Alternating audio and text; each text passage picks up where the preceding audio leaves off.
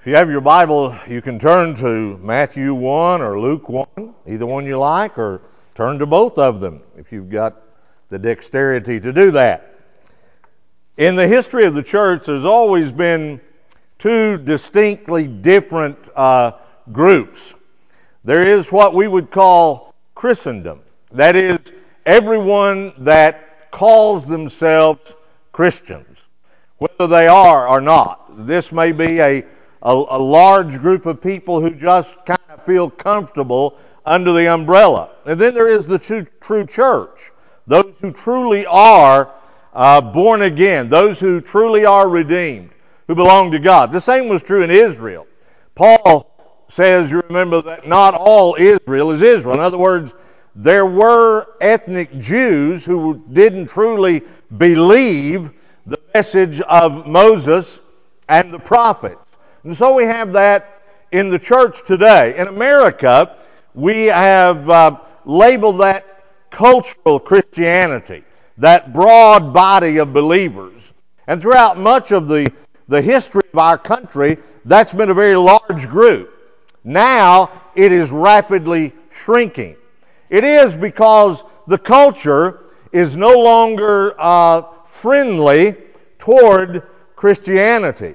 And so the latest surveys that are done tell you that the number of people who identify as Christian in America is, declining very sharply.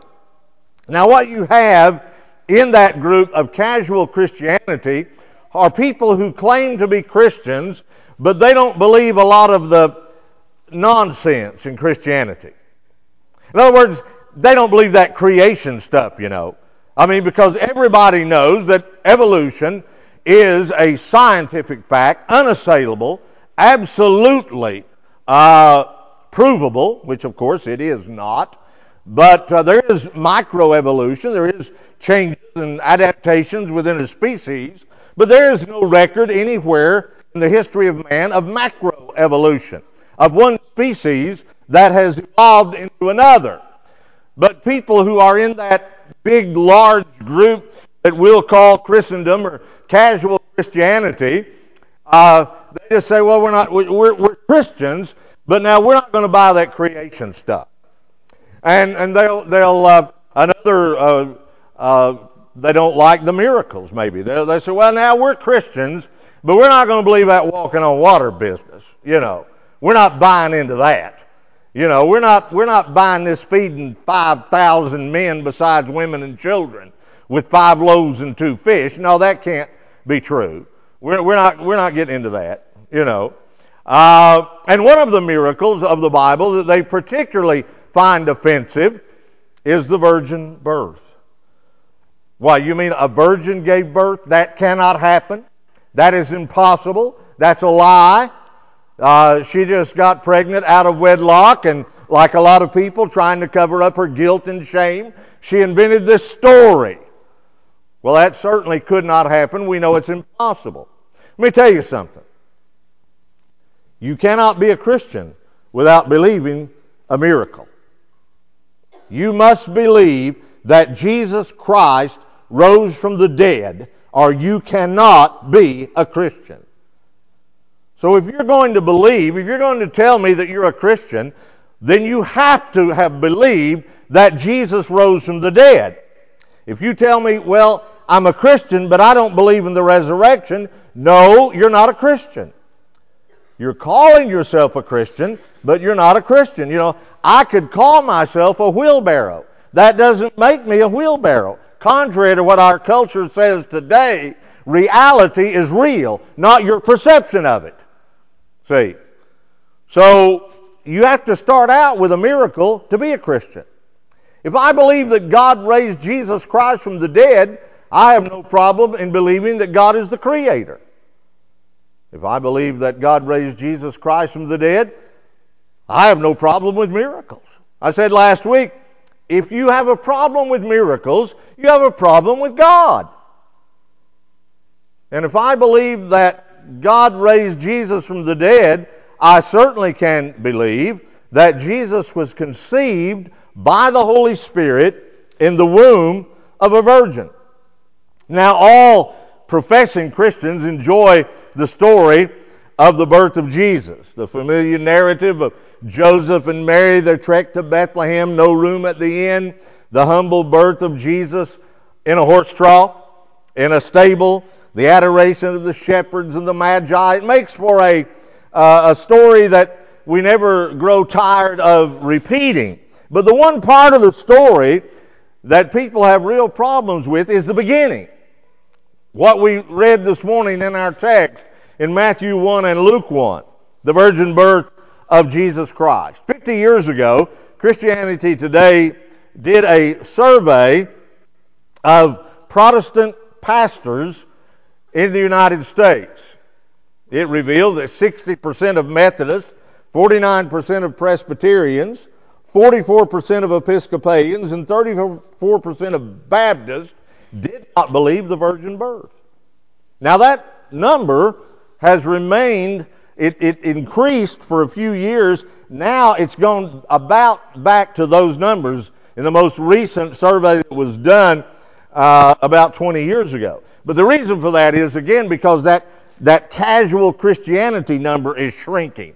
You've got fewer and fewer people who even name themselves as Christians. And so what is happening is as that uh, uh, Christendom number shrinks, then the true church becomes more prominent and they tend to believe. The casual Christians have a tendency to say that, that doctrine divides us and we don't want to be dogmatic on anything, you know, because that just turns people off. I mean, if you start getting dogmatic about this miraculous stuff, people will leave. They'll go somewhere else. And besides, they say, what difference does it make? What's the difference whether or not Jesus was conceived in the womb of a virgin? Doesn't matter. You know, you can still believe that God was present among men. Why would it be necessary to believe in the virgin birth? I tell you that that the virgin birth is absolutely essential to Christianity. Now, listen carefully what I'm going to say right here. Don't go away and say I said something different. You don't have to even know that Jesus was born of a virgin to be a Christian. You, you might become a Christian never having heard the story. You just heard the story that God became man and, and went to a cross and died for your sins, and you repent and believe on him. But listen carefully. In order for you to have salvation, Jesus had to be born of a virgin. You could not have salvation unless Jesus was born of a virgin. There are a few fundamentals of the Christian faith. I mean, we may, we may differ on our understanding of non essentials. We may differ on eschatology, that is the doctrine of last things. What's going to happen before the end of time and of the world. We may differ about spiritual gifts. We may have a different view of baptism. But to deny the fundamentals of the faith is to depart from what it means to be a Christian in the most basic sense of the word. And the virgin birth is a fundamental doctrine of the Christian faith. To deny the virgin birth means that we must deny the authority and the truth of the Bible the deity and the sinless humanity of Jesus Christ and that he is the Savior, as taught in the Scriptures. Or to state that positively, to affirm those essential doctrines, we must affirm the virgin birth. So the virgin birth is essential to affirm the truthfulness of the Bible. The passages that we have read this morning in our responsive reading teach unequivocally that Jesus was born of a virgin. Uh, and to claim anything else is to deny the truthfulness of the Bible. I mean, to be honest, you'd have to say, well, I know the Bible teaches the virgin birth, I just don't believe it. You cannot affirm the truthfulness of Holy Scripture and deny the virgin conception of Jesus Christ. Most people reject the virgin birth because they reject miracles. They embrace naturalism. They say, well, you know, miracles just don't occur. And, you know, people back then, they weren't as scientifically knowledgeable. I've heard that several times, and I thought, let me see now, let me get this straight. You're saying that a young woman in the first century didn't know whether she'd had sex or not. How is that possible? I mean, I, how much scientific knowledge do you have to have to know that? You know what I'm saying? But people say, well, they, you know, people in the first century weren't as sophisticated. They didn't understand. Really? Listen, the Bible begins by assuming the fact of God. Doesn't argue for his existence. The Bible starts out, in the beginning, God created the heavens and the earth. And by the way, if you believe that verse, you believe the whole Bible. If you believe Genesis 1 1, the rest of the Bible is not a problem. Not at all. The Bible teaches that men reject God not because it is intellectually untenable, but because for moral reasons they don't want to believe in God. They want to live as they want to live, thank you very much. And they don't want God in the way telling them that their life is filled with sin. They want to do it their way. They want to do what they want to do. And so they come up with these nonsensical ideas about how the world came to be. None of them can explain the beginning, by the way.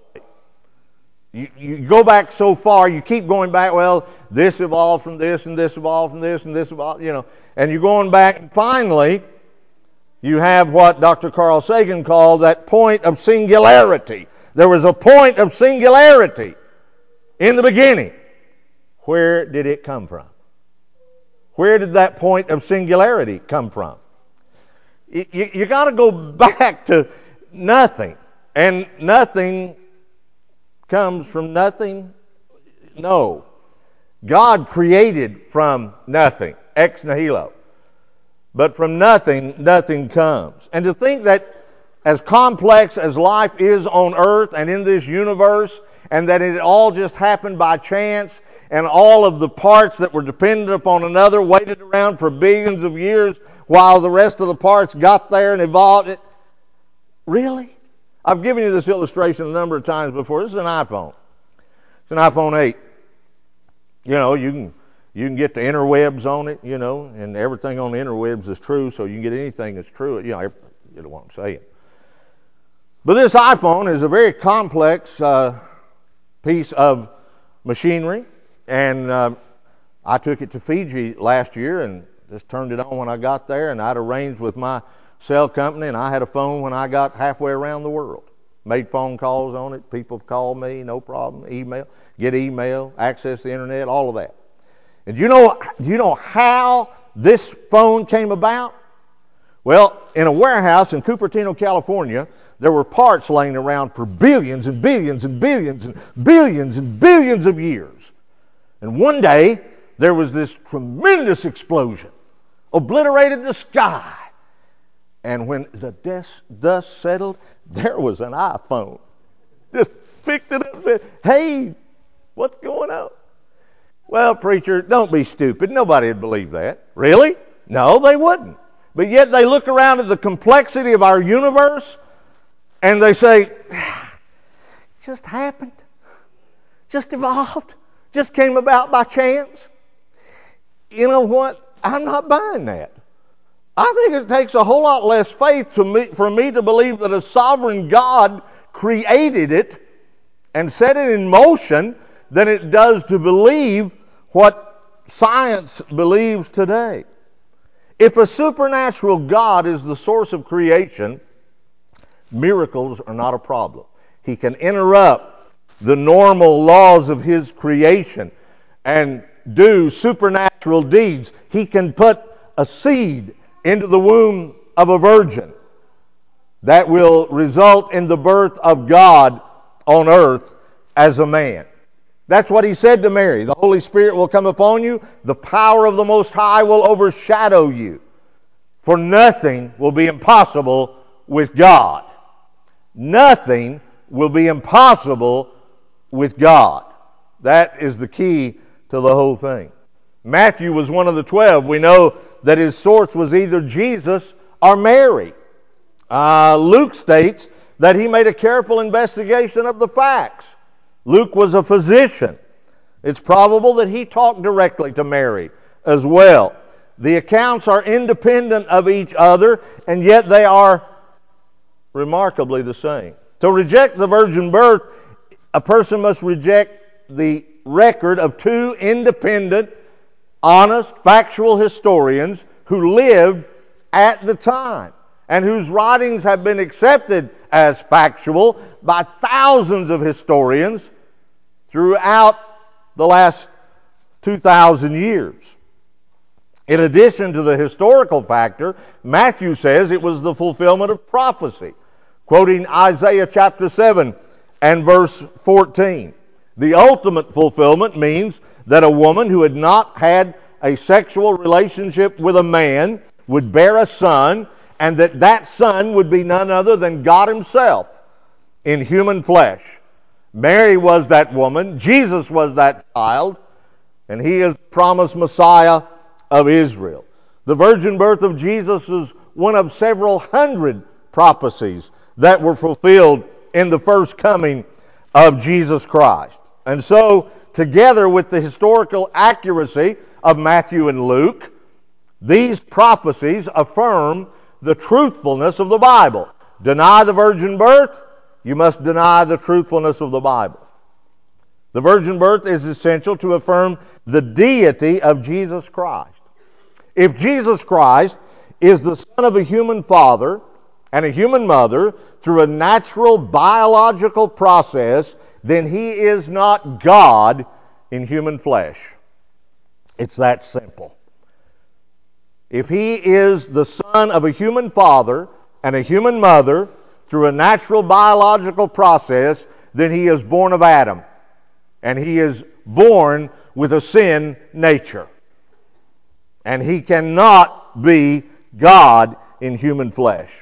His existence would have began at his conception. He could not and would not be eternal God in human flesh. And yet the scriptures repeatedly affirm the full deity of Jesus Christ. In the beginning was the Word, and the Word was with God, and the Word was God.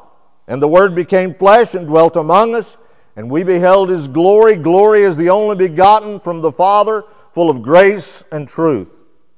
But of the Son, he says, Your throne, O God, is forever and ever, and the righteous scepter is the scepter of his kingdom. Jesus said to the Jews, Truly, truly, I say to you, before Abraham came into being, I am. That phrase we talked about last week or week before, ego eimi. I am. God. When Thomas saw the risen Lord, he cried out to him, My Lord and my God, and fell to his knees. Jesus did not correct him for blasphemy, which he would have done had he been a mere man. But rather he accepted and commended the worship of Thomas. No natural union of a human husband and wife could ever bring God into the world. That is the core of the Christmas story. That the babe at Bethlehem is Emmanuel, God with us, a unique being, both God and man. That means that God, the means that God used to take on human flesh was the miraculous conception of Jesus in the womb of the Virgin Mary. And to affirm the full deity of Jesus Christ, you must affirm the supernatural virgin birth of Jesus Christ. Belief in the virgin birth is essential to affirm the sinless humanity of Jesus Christ. If Jesus was born of natural parents, then he was born a sinner as I said, like all other human beings. And he would have needed a Savior himself. If he had sin of his own, he could not die as a substitute for others. The scriptures clearly t- teach that the whole human race, from Adam on, is under the curse of sin. You are either in Adam or in Christ. All human beings are born in Adam except Jesus. He was born as a sinless human being. And just as the scriptures teach the full deity of Jesus Christ, they also teach the full humanity of Jesus Christ. He was not a hybrid. He was not half God, half man. He was fully God and fully man. As much God as if he were not man at all. As much man as if he were not God at all. Now, Jesus had to have at least one human parent in order to share our humanity.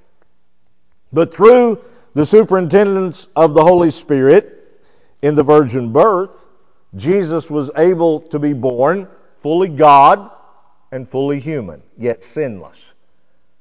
He was as we are, yet without sin. The angel says, the Bible says the angel tells Mary that the Holy Spirit will come upon her, will, overshadow her. Therefore, the child to be born will be called Holy, the Son of God.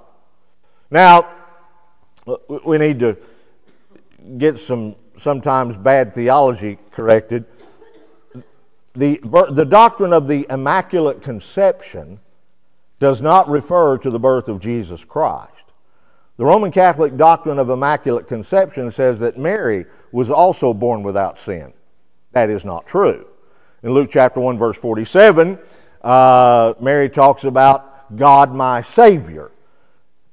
You don't need a Savior unless you are a sinner, you see. Mary was in as much in need of a Savior as all of the rest of the human race. But the angel asserts that Mary would conceive miraculously through the Holy Spirit and that her offspring would be holy, the Son of God. The virgin birth is necessary to affirm the sinless humanity of Jesus Christ. So it's necessary to affirm the truthfulness of the Word of God, to affirm the deity of Christ, to affirm his sinless humanity. Finally, belief in the virgin birth is essential to affirm that Jesus Christ is the Savior. Christmas um, isn't just a story to make us feel warm and fuzzy about family and friends and peace on earth. I told you, I, I to you, one of my great sins a couple of years ago is I like Hallmark Christmas movies. That always surprises people. I don't know why, because I'm so warm and fuzzy myself. But anyway, uh, but th- that's all they are. They're just warm and fuzzy. That's why I like them. Sometimes I just like warm and fuzzy and a happy ending. You know, boy meets girl, girl gets, you know, they, boy gets girl, girl gets boy. You know, it's all nice. But it's just warm and fuzzy, and there's no, there's n- nothing to them. I mean, the movies are, are absent really a plot or much meaningful dialogue, so you can watch them just kind of in a vegetative state. Maybe that's why I like them. But Christmas is much, much more than that. At the heart of the Christmas story is, is the story that the human race is lost, alienated from God, and bound for an eternity in hell. The angel said to Joseph, You shall call his name Jesus, which means Yahweh saves. Jehovah saves. Why? Why would you call him Jesus? Why would you call him God saves? Because he will save his people from their sins. And today you are either in your sins, alienated from God, facing eternal wrath, or you are one that Christ has saved from their sins. And you are reconciled to God through faith in Jesus Christ. If you are lost, your greatest need is for a Savior. And the virgin born Jesus is the only Savior. To be our Savior, the Messiah had to be a man because only a man could die for the sins of the human race. The wages of sin is death. And that penalty must be paid either by the sinner or by an acceptable substitute. And the substitute must be without sin. People say sometimes, you know, well, I, eh, you, don't you believe there's other ways to God besides Jesus? Well, let me let me see here. Is there anyone else that, that managed to get himself conceived by the Holy Spirit, born in the womb of a virgin, lived a sinless life without any sin whatsoever, loving God with all his heart, soul, mind, and strength every moment of his existence, went to a cross and died in the place of others, and rose from the dead by the power of a sinless life three days later? Well, no. Then no, I don't believe there's any way other way to God except through Jesus. There is no other one who can be the acceptable substitute. There is no other one that can die for the sins of the human race. The virgin birth is a picture, a type of the new birth that God wants to bestow on every sinner. The initiative and the power, you notice, in the virgin birth are totally from God. In salvation, the initiative and the power are totally from God. Here's how it works God, we provide the sinner, God provides everything else. And we are saved. The, answer, the, the question is do you want to be saved? Do you want to be saved? If you do, rest assured God has made you want to. Come to Him. Jesus said, All that come to me, he will, that He would save. All that come to Him, He will not cast out. Uh, God has done it all. You cannot save yourself. You cannot get into heaven by your own efforts. All you can do is receive what God has done in Christ. James said, In the exercise of his will, he brought us forth by the word of truth. He brought us forth by the word of truth. God became a man. The greatest miracle in the Bible, in my opinion, is that God became a man. That, that, that, if you think about that for a moment, how, how could God become man? That's, that's beggar's belief. If the Bible didn't say it, I wouldn't believe it. Paul, writing to Timothy, said, Without question, great is the mystery of godliness. God was manifest in the flesh. That's the great mystery of godliness. That's what we celebrate at this time of year. We celebrate that God became man through the agency of a miraculous conception in the womb of a virgin. So that Jesus Christ could be fully man, fully God, without sin, who could die as a substitute for our sins. There's no one else who can do it. So, I urge you, flee to Christ. Believe upon the only one who can save. Trust Him. Repent of sin. Put your faith, your trust in Him. We're going to stand and have a word of prayer.